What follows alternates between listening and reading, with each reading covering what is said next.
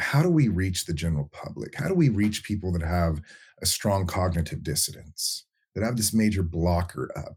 That's the most difficult person to reach. And artists have the ability without having to explain it, where art, you don't have to talk. You just give them something, let them decide what the meaning of that is.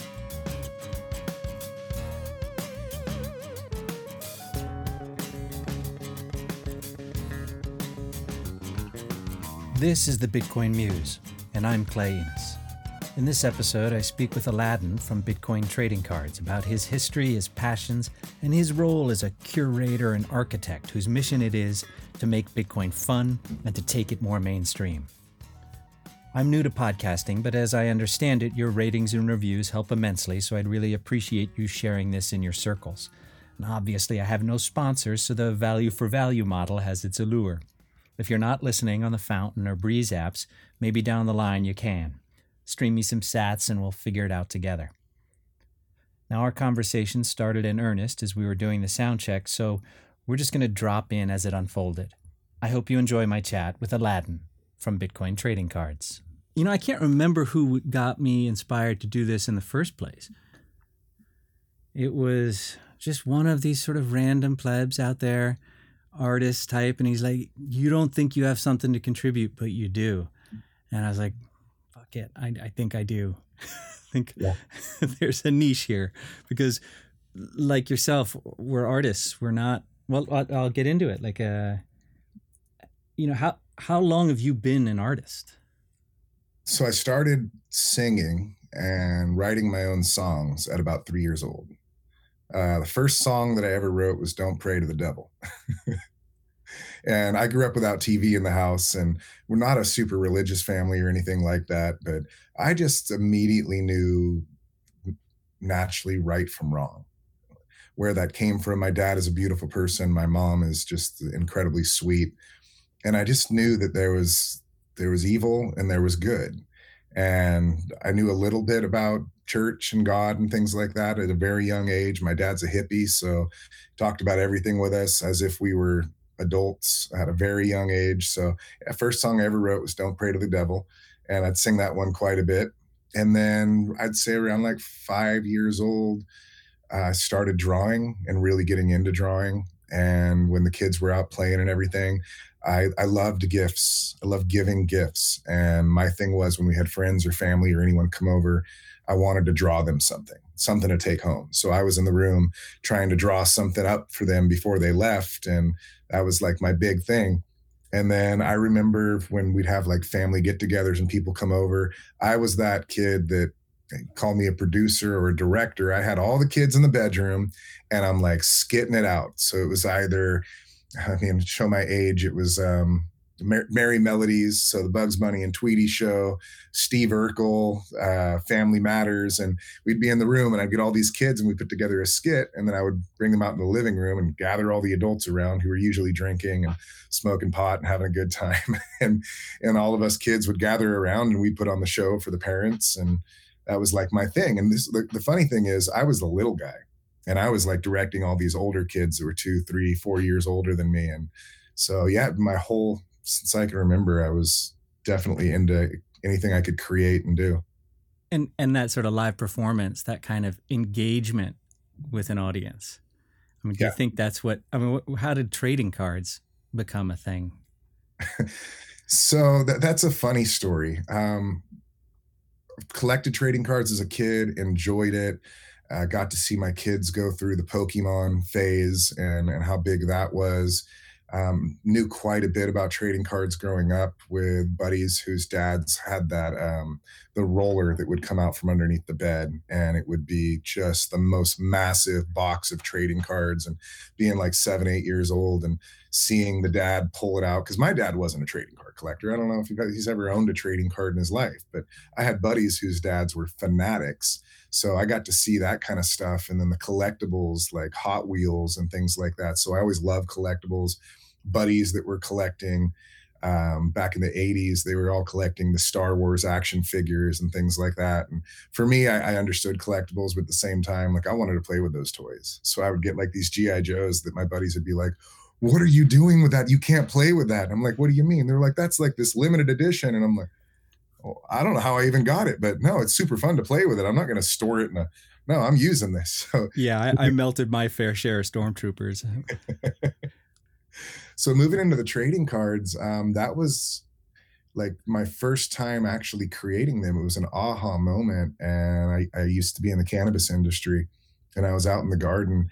And I, I, grew up with a lot of mom and pop farms and farmers that went through all kinds of shit. So we just auctioned off the free Ross card, uh, just happened today.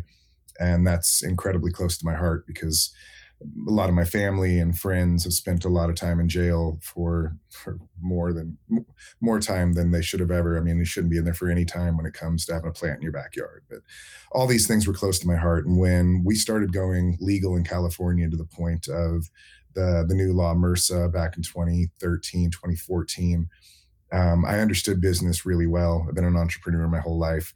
And I really understood that all of my um, stoner friends, these pot growers that are just salt of the earth, amazing people, they would never have a chance to compete with the big corporations.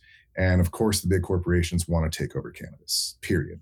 So I, in the garden one day, I'm just thinking, how can I create something that can help all these like small farmers not get completely eaten by these corporate monsters? And I thought, shit, trading cards.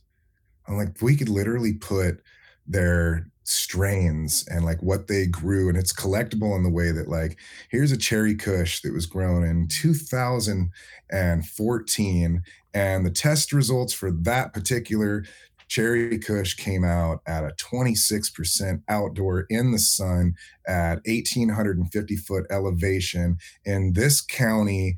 And the taste and the smell and the high and all of those descriptions were in the cards. So I created Ganja brand trading cards.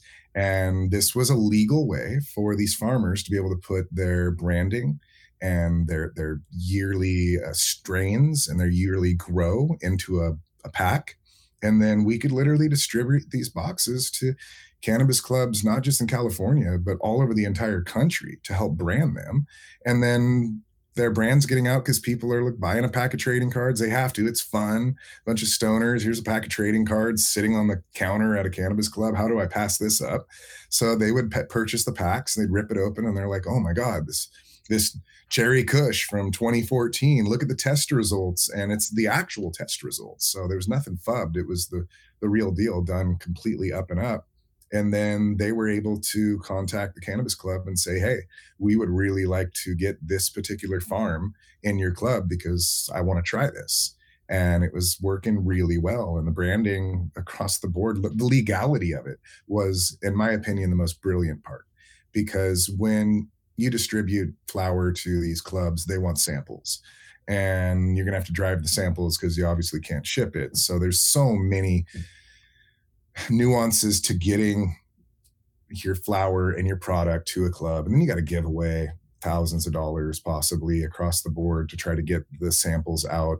And most of the time then you never got a call back so it was wasted. And these are small mom and pop farmers that can't afford this let alone the risk of driving this. As, as much as it was legal it wasn't. It's gray area shit all over the place. So this took the gray out made it completely legal made it simple and easy to be able to get these samples out to the clubs, but at the same time, it made it to where their branding was getting out and actually surpassing a lot of these big corporate guys. Because what year was this? Uh, so I started in 2015 was the first box. Didn't kick another one out until 2017. So well, was cannabis also your catalyst into Bitcoin? Uh, oh, 100%. Yeah, yeah all the way. So understanding freedom and the importance of freedom and the, the fact that taxation is theft and, and we're all being um, proverbially raped by the by the government with what's going on. I, I, watched the Zeitgeist when I was God, when it first came out, I think 2005, and yeah, I, I was orange, red pilled at five years old. Dad's like, yeah, there's no such thing as Santa, and the Easter Bunny is not real, and he just that's just kind of the little slip of um, the red pill because he didn't hold anything back. And when we had some of those presidents in there, he would talk about them. And then when we started in the Gulf War back in uh, the 90s or like late 80s, early 90s, um, seeing that because we didn't have TV. And when I did, it was like totally brand new to me in the house. So those little snippets that I would get of these guys talking, and my dad had always told me about how evil these, these politicians were, and then I'd see them on TV for the first time, and I was like, "Holy crap! Yeah, they look like the devil." so That's cool. I, were you then? So so you're those those uh, Kush cards, or, or were were you weren't doing illustrations for those? No, that was actual. Like I would, would travel to the farm and I would take pictures of the plant growing right there on the vine. Nice. Yeah. Nice. So then, so then, when when was the genesis then for the Bitcoin trading card? If you that was obviously working to some extent, yeah. and it had it had a commer- It was photography and and the trading card uh, vernacular, so to speak. So Bitcoin trading cards, the the idea, I think 2017, because I, I got into Bitcoin in 2016 and I was immediately just jaw dropped by the potential of freedom and the fact that we have something decentralized, in my opinion, for the first time in human history, and something as important as money. Probably the most important thing on earth because money is energy. So we just decentralized energy. Holy crap! My brain just exploded, and I, I I think not too long after that, I quit smoking pot and just completely tried to clear my mind. Um, always ate healthy because I grew up on a farm, but eating healthier and taking better care of myself and my family, and really trying to just dive into as much knowledge as I possibly could. So, as much as I was red pilling or orange pilling myself, I was equally red pilling myself even further. I was digging into anything and everything I could. I reread The Creature from Jekyll Island um, one, I reread the, is it memoirs of uh, uh, economic hitman. Yes, all the like just sparks flying in my brain left and right because I read them when I was younger, and obviously I took some some snippets of it, but it wasn't the same way. I didn't have the same passion that Bitcoin gave me to want to learn these things because now I have hope. Bitcoin gave me hope, and that hope gave me this new drive to soak in as much as I possibly could. So right around 2016, when I found it, I was like, I got to drop everything. I got to leave the cannabis industry entirely. I need to get my family the hell out of here, even though where I was at was beautiful, country, gorgeous. But I needed my wife to be able to focus on work and we needed to focus on the kids. We need homeschooling. We need to like just go all in on this thing. So we moved away. And once we got not too far from home, but a little ways from home, I was able to get away from my friends and family, which wasn't like something that was specifically the reason, but I needed to get focused entirely. I needed there to be no noise going on. And, and I can visit them when I visit them, but um, where we're at, we don't really have many people that we know around here. And it gave me total focus. And the trading cards obviously were like just blasting in my head in every direction of this is something that's really fun and people love. It's the best business card you could ever hand out and I'm like, okay, now I got to do this in Bitcoin. And how do I do this in Bitcoin? So I started whiteboarding um, late 17, early 2018. At that point, I barely had even bought any Bitcoin because I heard, I can't remember exactly who it was, but they said, never invest into something you don't completely understand. So that was where I started buying five dollars at a time with Bitcoin. Had had no money at that time. I sold everything and shut down my business, and literally had to start from scratch. So five dollars, ten dollars here and there was the max I could do anyway, but little bits at a time. And in order to not lose myself in the number go up, I wanted it to be about the freedom, and this is why I'm doing it. So whiteboards came out. I took over one of the rooms in the house and just covered in whiteboards and started sketching and when I first started, oh my God, the, the room just went in a massive circle for all of the ideas and everything that could happen with these cards. And I would sit in there and go, how in the hell do I simplify this? There's too many things we can do with this. And I'm never going to be able to get it done because it's just too big. So a couple years of just trying to hone it in. I think the the aha moment for me where it really started coming together was I need to, and my wife helped me with this because she said, you never shut up about Bitcoin. And if you don't quit talking to everybody we know about Bitcoin, I'm going to rip your head off. You need to find a way to charge people for all this time you're spending. Otherwise, I don't know if I can handle you any longer. So she was right. I so I created the Bitcoin Life Raft. And this was a very small consulting business that I started for myself. And I'm a very ballsy person. So I, and I, I like taking things to the max if I can. So I would go to the banks. I'd walk into a bank and I'd stand in line and I would find my end to talk about Bitcoin. And I would try to time it like the first of the week or first of the month and the end of the month to where the line was incredibly long so that it would take me 20, 30, 40 minutes to get to the front. And that would give me plenty of time to talk to as many people as possible about Bitcoin. And I'd find my in, I'd usually wear a Bitcoin shirt or a hat or something to spark the conversation. And I'd have a bunch of business cards in my pocket. And I'd say at least 80% of the time, I would walk out with at least two or three new customers to sit down and set an appointment with to talk about Bitcoin.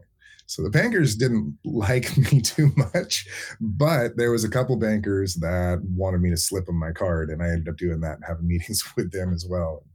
So the greatest part about that was I had my little uh, notebook, and my thing of doing this was if I can pay some bills at the same time that I can absorb feedback from the general public, people that know nothing about Bitcoin, that are not interested in Bitcoin. And I can literally just like jot down all of the wins, what sparked them, what scared them.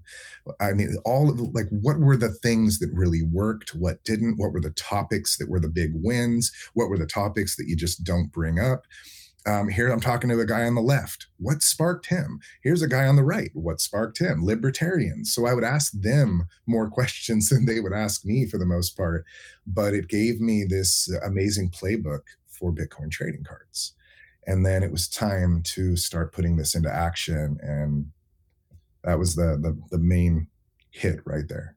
Yeah, do you, do you feel like artists are sort of best suited to to reach an audience, to sort of as the entree into this, what is what what turned into your whiteboard. Uh, so I picture the guy in the meme, you know, just all the lines and the, the strings and things connecting with everything else. I mean, it's it's it's not it's that lunatic passion distilled down into something that's more accessible, art. You know. Yes, hundred percent. Because it's if you're already an, an, intellect, if you're already somebody that really likes to dive deep into philosophy and things like that, well, there's so many people out there that might grab you immediately. But those people inevitably, if they have a good heart and soul, they're going to come to Bitcoin. They'll, they'll be there. We're the catalyst. They'll definitely come. But how do we reach the general public? How do we reach people that have a strong cognitive dissonance? That have this major blocker up. That's the most difficult person to reach. And artists have the ability without having to explain it, without having to be like I am right now and just ranting and talking and and we get so passionate and we scare the crap out of people with our passion and and how far we go on our rants. Where art, you don't have to talk. You just give them something, let them decide what the meaning of that is. And you give them the power and that's what really is going to give them the strength to make it to the next step is giving them the power inside themselves and not trying to tell them how it's going to be but let them decide how it works and how it is on their own. And when they come out of that they're going to have this newfound strength to be able to handle the red pill and the orange pill and all these other elements. So i think the artists are the the secret sauce to Bitcoin adoption and hyper Bitcoinization. I, I really do.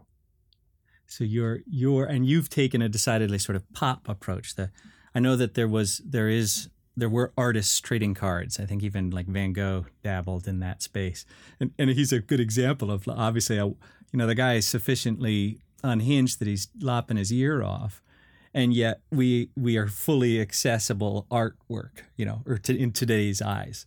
We yes. can address Van Gogh and we put it up in our dorm rooms or whatever, right? Like, so there's there's that perfect distillation of what you're talking about. The, but but today's trading cards, you know, for me it was baseball cards or something like that. Um, is there a subversive piece in there? I mean, I mean, you know, guerrilla marketing on the bank line marijuana cards are are you do you think of yourself as a subversive artist working in a popular medium I don't even know if I've gotten that far, honestly. I, I think of myself as someone that has nothing to lose and everything to gain. I, I really am afraid for my children's future. And after the last few years, seeing like I've always like again, I've had the red pill my whole life, but after 2020, it was like, wow, that I don't think we have a whole lot of time left. Like this is happening so quick. And being a father and my kids is the most important thing in the whole world to me. I could live on nothing in the middle of nowhere as long as my kids were happy. So I look at myself as someone with nothing to lose and everything to gain. Because if my kids don't have the chance at freedom in their future, then there's nothing to look forward to. So I feel like I'm someone that just says, I'm going to give it everything. I'm going to take risks that maybe other people would never be willing to take. And I'll take one for the team. And if that's what it takes in order to, to push it out there, we never know unless we try. Like you really just have to to go for that Hail Mary and hope for the best sometimes. And I think where we're at in today's world, we need some Hail Marys out there. We really have to step beyond that well, I'll only go so far because in the end, I have to protect myself. If I, it's about my kids and the next generation, it's not me anymore. I had an amazing childhood. I got to, like, there was no cops where I lived. We got to do whatever we wanted. We partied, we kegged, we we did it all, and we were blessed to have the freedom living out in the middle of nowhere to have the childhood I had. So it's it's not about my future I've already lived an amazing life, and I'm so blessed with my kids and my wife that it, it's all about me just putting everything I can out there, not just for my kids, but for everyone's kids, for the future of, of everyone coming up. And the risk takers are the ones that really make the difference. The ones that say, I'm willing to do to put it all out on the line and see what happens. And if I fail, I mean, I was flat broke and had nothing a couple years ago and had to shut all my businesses down and I've started from scratch a few times. I'm I'm not afraid of having to start all over again.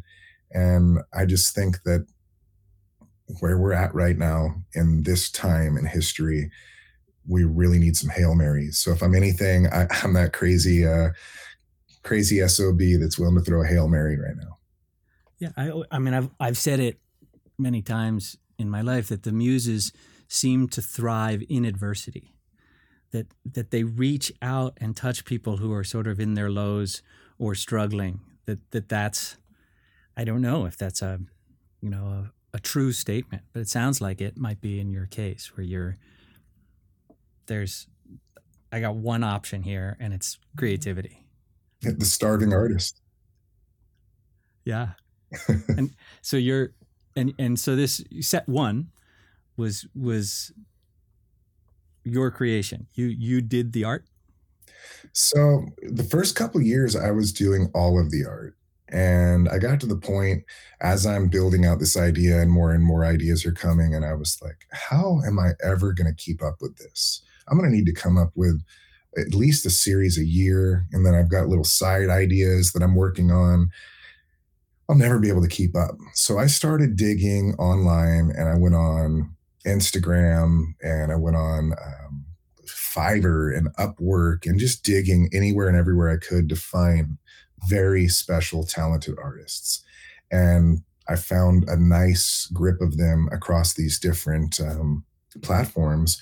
And I'd reach out and I'd talk to them. My main thing was they'd have to have creativity, they've got to have their own style. Uh, there can't be any copy paste in what they're doing. It's got to be incredibly unique. But do they have a little bit of a red pill in them? not worried about the orange pill because I'll get there. That's that's not a problem. But do they fully trust the government? Do they fully trust the banking system? If that's so, I had a few of them that were amazing artists, and I did my questions that I give them all, and they were um, total statists. And I said, "Well, thank you for your time." and I left it at that until I found the ones I've got people from Colombia, from Cambodia, um, Ukraine, Australia, all over the world that are like, no, I, I get it. And yeah, what, because I'd give them a breakdown of what I'm doing and they're like, I'm all in. Let me know what I need to do. And then I consider myself at this point the architect. and I just need some amazing carpenters, master craftsmen, basically, and, and women.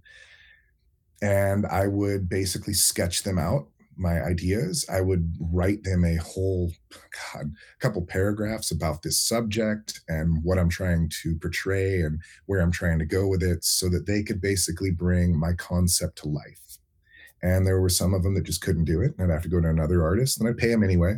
Like they they put the time and energy in. They didn't pull off what I wanted. I'm not going to use it, but they did their very best. So I'd pay them, and then I would go to the next artist. And that was a learning curve right there and not a cheap one. But I finally got to the point where I had a good handful of absolutely amazing artists, salt of the earth people. We'd chat for hours and they're all over the world. So there's some at two o'clock in the morning and I'm up chatting with this artist over in uh, Ukraine or wherever it might be and getting to know these people and hearing their stories and learning about their lives and the, the struggles they're dealing with really allowed me to understand the, the type of cards and the type of art that were meant for that artist.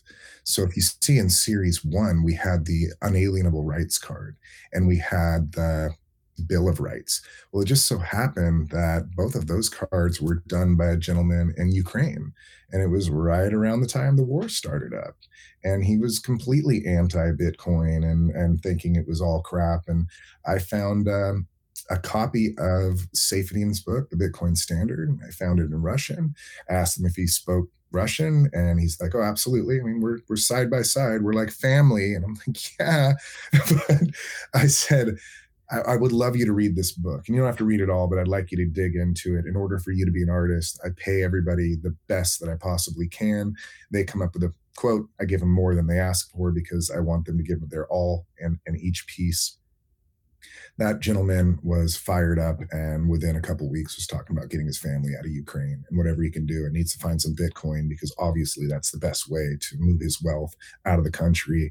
And it was just absolutely beautiful. So there's, with that being said, each artist that I have has these stories that I've learned that allows me to curate concepts that work perfectly for them and their soul and, and their energy. And I believe that's how we're going to come up with some of the most amazing. I think some of the art already that these people are coming out with, game changer. I mean, just the most absolutely incredible artwork I could have imagined. I have my sketches and and my dreams of what I hope it's going to be. And by the time we're done with it, and some of these take weeks and even months just for one piece. And when they get it back to me, I'm just almost in tears. Like how how did they pull off something so uh, amazing? I imagined it was going to be nice and really good, but they come back and I'm like, holy crap, this is game changer art right here. The tyranny card for series two.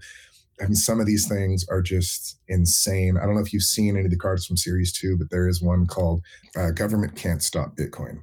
That's like a two month card right there. Two months of work went into that one piece of art it was down to the wire. It literally, he came in two days after our print deadline. two days after the deadline. after, yeah. so, but he made it. Yes, that's cool. That's cool. And so, so yeah, I like. I have this. I had a question along the lines of um, if if Bitcoin is the cathedral, you know, if you were on the cathedral crew, what what role would you be playing? You know, and in where in in what state is the cathedral? Are we laying the groundwork? Are we are we uh, you know sitting in the mass already? What what is your role in that cathedral?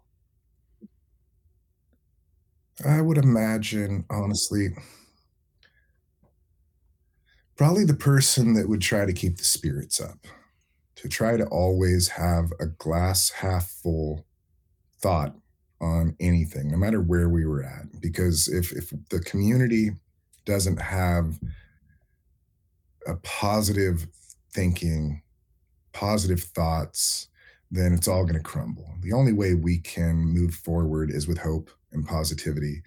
And I think that's where I would be is I'll I'll go to bed and and cry for everybody else, but when I'm standing in the group, when I'm around the people, it's doing everything I can to just push as much hope as possible for for everything we're all working towards and when spirits get down and spirits get low I think I would be the guy that would try and do everything we could just to make people happy. I mean, if it's like the kid, every time you get hurt and you fall and the kid laughs and or the kid's crying and the only way to make the kid laugh is to hurt yourself and they're like laughing their ass off. I think that would be me. I would I would try to do everything I could just to keep spirits as high as possible. I don't think of myself as someone that's like highly intelligent or any of those. And I dropped out of school in the sixth grade for the most part. And all, then all I did was draw, write, music, and the the teachers and they just wanted me out. So they literally was like, you don't have to do anything but show up for a couple hours a day. Draw, do whatever you want, just stay out of our way, please, and we'll get you out of here. So I, I, don't have like the the deep intelligence that can compete with any of these people. I think it's just more of the the positivity and just trying to spread as much love as absolutely possible. I mean, that's what comes from a hippie family, right? Just peace and love, and and it'll all be okay. No, I, you know, I dig that, and it is funny. So like you're the like the the the minstrel, you know, the bringing the song to the to the into the into the court, which is you know it's, it's lovely. And I'm there's something you know in watching the little video you recently posted on Twitter at, at, at the conference. There's a there's a joyful spirit in your sharing of these cards with the people who are rendered in the cards. Uh, I think that's I think you you have a good handle on who you are. Uh, yeah, thank you. That's, I mean, the, the biggest thing, the main reasons for these trading cards is let's make Bitcoin fun. And my mentor, uh, Bob Burnett, told me that early on before I ever launched. He says, Alladan, if you can find a way to make Bitcoin fun, we really got something because, and I say this a lot, there's so much red pill that comes with the orange pill that we don't consider that most of these people have no idea how sick that the monetary system and the history is against the human beings and we live in comfort and and that's where they keep us. As long as we're comfortable then we don't have to look beyond that. So when we're dropping red pill bombs on people that's some hardcore shit. And we've got to find a very soft way to do that. Otherwise we're not going to break through. So that's the whole point of these trading cards is, is a soft landing for people that are getting into bitcoin uh, to get them in subliminally, to get the, give them the artwork, and again, not try and like talk our asses off to people about Bitcoin. We we lose them. It's passionate and everything, but we lose them because we are so passionate, and it scares them. Where if you could just hand them a pack of trading cards and say this is just a really fun thing, and don't even mention Bitcoin I mean, they're learning about so many topics on Bitcoin, red pill topics, and things that hopefully one card is going to spark them to take the next step, to dig a little deeper and get started on that rabbit hole. And the cool thing is, the Bitcoin community, for the most part, is such an amazing community, best community on earth. There's going to be so much help for them once they jump in and reach out. I mean, we're all just wanting to help people to learn and and we're all there. And once they discovered the community that's where we got them i dig it. I, I often think about as artists you know in history there were schools you know the pre-raphaelites or the you know the impressionists or something and they're out in there out in the fields painting together doing something like that. Bitcoiners have that spirit across all domains you know it's like we've we've got it's not just cezanne out you know with his buddies. It's it's macroeconomists and coders and the artists somehow, you know, having a party together. Absolutely. I wonder if you in if you were to put yourself in a school of art or was was there a particular in in your education and in your in your perusing of of previous aesthetics and artworks was there a place in the history of art that that resonated with you Robert Crumb. Yes. Yeah. Uh, I, I look at him as the Elvis Presley of the art world. He was the guy that stepped beyond the boundaries. And yeah, a lot of his shit is so controversial. And a lot of it I would never put up on my wall. And, and a lot of it I would never show my kids, and for sure. But it's it's not so much about that as much as he said we're just going to express ourselves. And that's all art is is the expression of the human soul. And i'm going to put it all on the line. And he stepped beyond the boundaries that any artist would ever attempt. And he didn't care if you liked it or not. He didn't care if it was controversial. He's like i'm just going to do what i feel I'm just going to put it all out there. And if you like it, like it. And if you don't like it, then don't look at it. It's really simple. You can close your eyes or turn your head. And I got to actually, I was blessed to grow up with Robert Crumb's uh, children. So I, I know him and just what an amazing human being. So growing up, being able to have access to Zap comics and, and uh, the Mystic funnies and like Mr. Natural, of course, and all of these, it just was iconic in so many ways. And um, that's one of the Easter eggs in series two is Robert Crumb actually blessed us and allowed us to put one of his pieces of art in one of the cards, which stuff like that is very few and far between to ever be done. So to have him throw that in and people are like, well, is he a Bitcoiner? I'm getting there. I'm, I'm getting there with him slowly.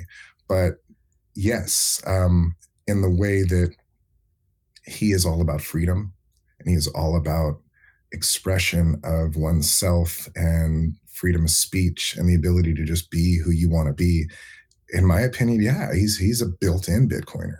If he hasn't started buying Bitcoin, he doesn't get it quite yet. I mean, the guy's like 86 years old, so can you blame him? I, I doubt he really wants to use a smartphone, let alone try and figure it out. And, and he does well enough; he doesn't necessarily need Bitcoin. But um, yeah, Robert Crumb was definitely one of those, and I think Stanley Mouse. Um, he was the artist that did Journey and, and a lot of these other um, album covers. Being a musician, um, the album covers was really what spoke to me so much growing up. So I think those two guys were by far my favorites. That's uh, you know, as artists, or Bitcoin's hard enough for people to conceptualize, and and I part of the genesis of this podcast was a conversation with Brecky around creating some sort of new photographic imagery that could replace the stupid gold coin stock photo stuff right? And and then midjourney came along and it sort of we've got a lot of imagery now. But uh but for artists to distill complicated ideas uh, whether it's freedom or uh you know the federal reserve pick one you know just d- deep and complicated ideas I feel like we're well suited for that space, even if we struggle to do so. We're not always successful. Do you do you find that that's kind of another piece? You're making it fun, but are you also distilling complicated ideas into something accessible? If it's not conceptual, then it doesn't work. When we're talking about education, there's there's other mediums of art that you just slap some stuff on the wall and it turns out absolutely amazing. But for what we're trying to do, it's got to be conceptual. It's got to like it has to tell the story well enough to get the the no coiner, the the newbie that doesn't understand these things to take the time to flip the card over and read the back. And we, the, the world today, our time preference is completely broken, and they may stare at the card for a minute, but are they going to read the back? and that's the ultimate goal. The, the art has to be so well done that they take the time to read the back.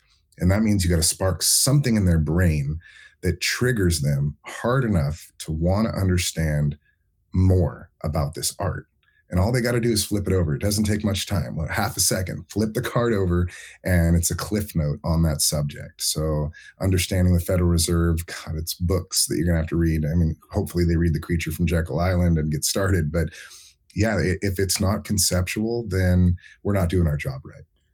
How about then? So, conceptually, I get it. And then the role of aesthetics. Do you think that there's, do you weigh them separately or do you make that an equal concern? Equal concern. And that's why I use multiple artists. We have artists that are are realistic artists. We have artists that are cartoonists, um, artists that are just straight um, watercolors and and just straight beauty. So each of these have to be picked specifically for that card. Anything that is more along the lines of the tyranny category. I have a lot of rock and roll, hardcore, heavy metal album artists that I choose for that because they're able to pull that off and and spark it. You can't take someone that's a watercolor painter and hand them a tyranny card and, and expect that it's going to come out right. Um, yeah, that's equally as important and the funnest part of this whole thing. That's cool. Finding finding the artists that match the yes, the concept. Absolutely.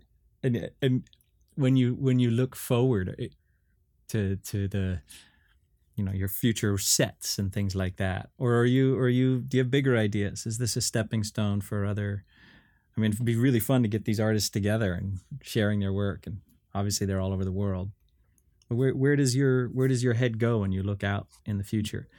So what's coming up because when we originally did this it was about orange pilling the world in the simplest way and then the collectability of these cards took off in a way that i never ever imagined so now we've got to come up with something that these Bitcoiners can buy a pack and they're willing to give it away to a friend and a family member because that was the whole point. Right now, no one wants to give their pack away. So we created something called the Gorilla Pack, Gorilla Marketing. And these will be launching. Um, we're shooting for Pacific Bitcoin this year, and we're going to do 210,000 packs and the price point is going to be a, a, really good price point to make sure that just about anybody can afford one. It'll cost the same price as a Starbucks coffee, and with those, um, we actually plan to have some Bitcoin hidden inside of there. We have this concept called minting Satoshi millionaires. So there's going to be quite a few little cards in there with a million Satoshis on it. And the chase is on with the general public to get after that million Satoshis. And the cool thing is, we're going to make it to where when you get one of those cards, if you're a newbie, then that also comes with an hour of education, one on one, with either me or one of my team members. And we're going to walk you through any questions you have on Bitcoin. But we're really going to, we can't require, but we're going to do everything we can to require the best we can that you download your own wallet and you're going to self custody this Bitcoin. And then whatever you want to do after that is whatever you're going to do. But we're going to start you off by self custodying your Bitcoin. We don't really want you, like, we're going to hopefully teach them that when you redeem this, don't redeem it to Coinbase, don't redeem it to these exchanges. That's just like totally losing and missing the whole point of what we're trying to explain. We'll walk you through your own wallets and and really teach you right off the bat of like what do you do with this 1 million satoshis and what does that really mean that you now are a satoshi millionaire.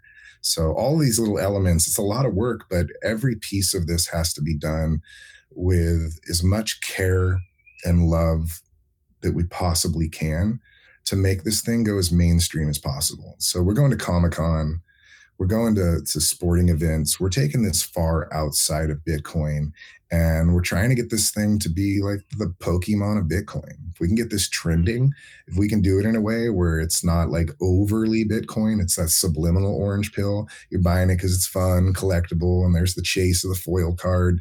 There's the chase of the little bit of Bitcoin that's in there, the, the million Satoshis.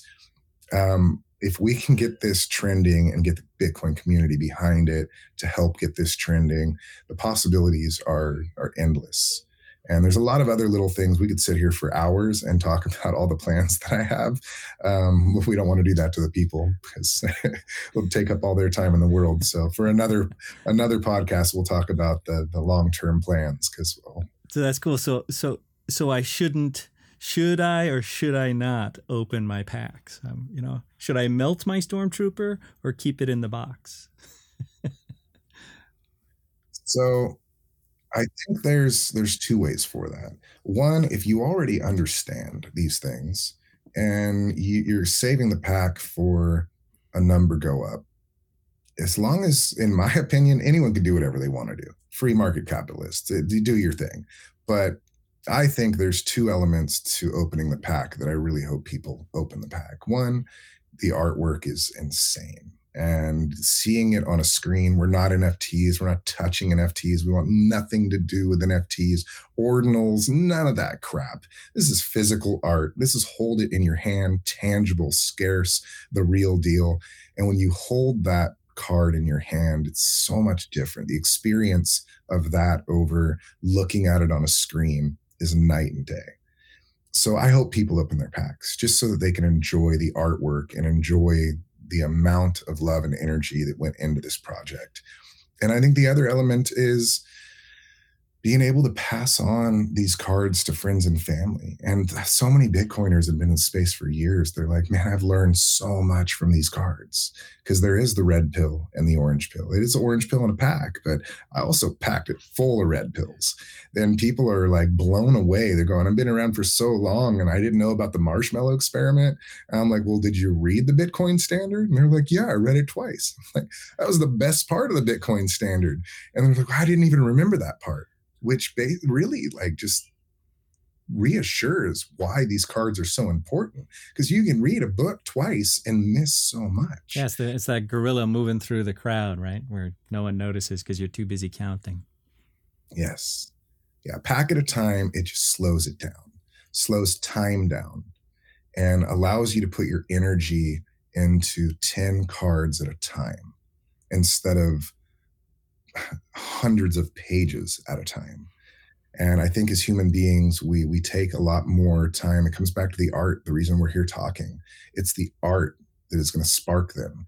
I mean, if the Bitcoin standard was a picture book, I mean, it would just be that much funner, but they, then the book would be 10,000 pages. So this is like the Bitcoin standard in a way, and with a little bit more red pill in there, but and a pack of trading cards, little bits at a time. Yeah, I love it. I love it. Also, too, I like the idea of the collectible and tradable. Right, this is like the early forms of money, right? But it's it has it meets this prerequisite before it can expand into other domains, right? Of of medium of exchange, your store of value, unit of account, and so we're we're at this nascent stage here with these cards, and and then and it's educating, and with that education the future unfolds. You're more valuable than any paper that the government's ever printed. I love it. I love it. And and more scarce. And way more scarce. I mean, does is that is the scarcity a, a big piece of your of the idea here? Because you have a distribution concern, but but are you and yet they are limited editions, right? Scarcity is key. And I mean, we got everything we, we do, we try to do in the Bitcoin ethos. So people say, well, where's the game? I'm like, dude, it's the game of life right now. This is the biggest and most important game you'll ever play. You're learning scarcity, you're learning tangibility, you're learning all the elements that make Bitcoin so absolutely amazing and why we love it so much. And the, the best part is the trading. Why? It's not the number go up. It's the community that you find in these cards. It's the friends and family that you are now bringing over to the orange side of the world and and getting them involved. The the, the community building behind this is really going to be the building blocks of this project. And that's what gets me the most exciting. Without the community, then nothing else with this is really going to be able to go to its fruition. It's the community that will take this and and take my hail mary and possibly give us that touchdown we're looking for. And without them, it's just like I mean, like sports. Eh, we're on the football field right now, and we're going for the hail mary. If the whole team is not playing together, then good luck. Like the the quarterback's never going to land that ball in the hands of the receiver because the receiver is going to get knocked out before he even makes it out to the spot where the ball needs to drop at the perfect time. All of those come together. So yeah, it it's the team. Oh, I love it. I love it.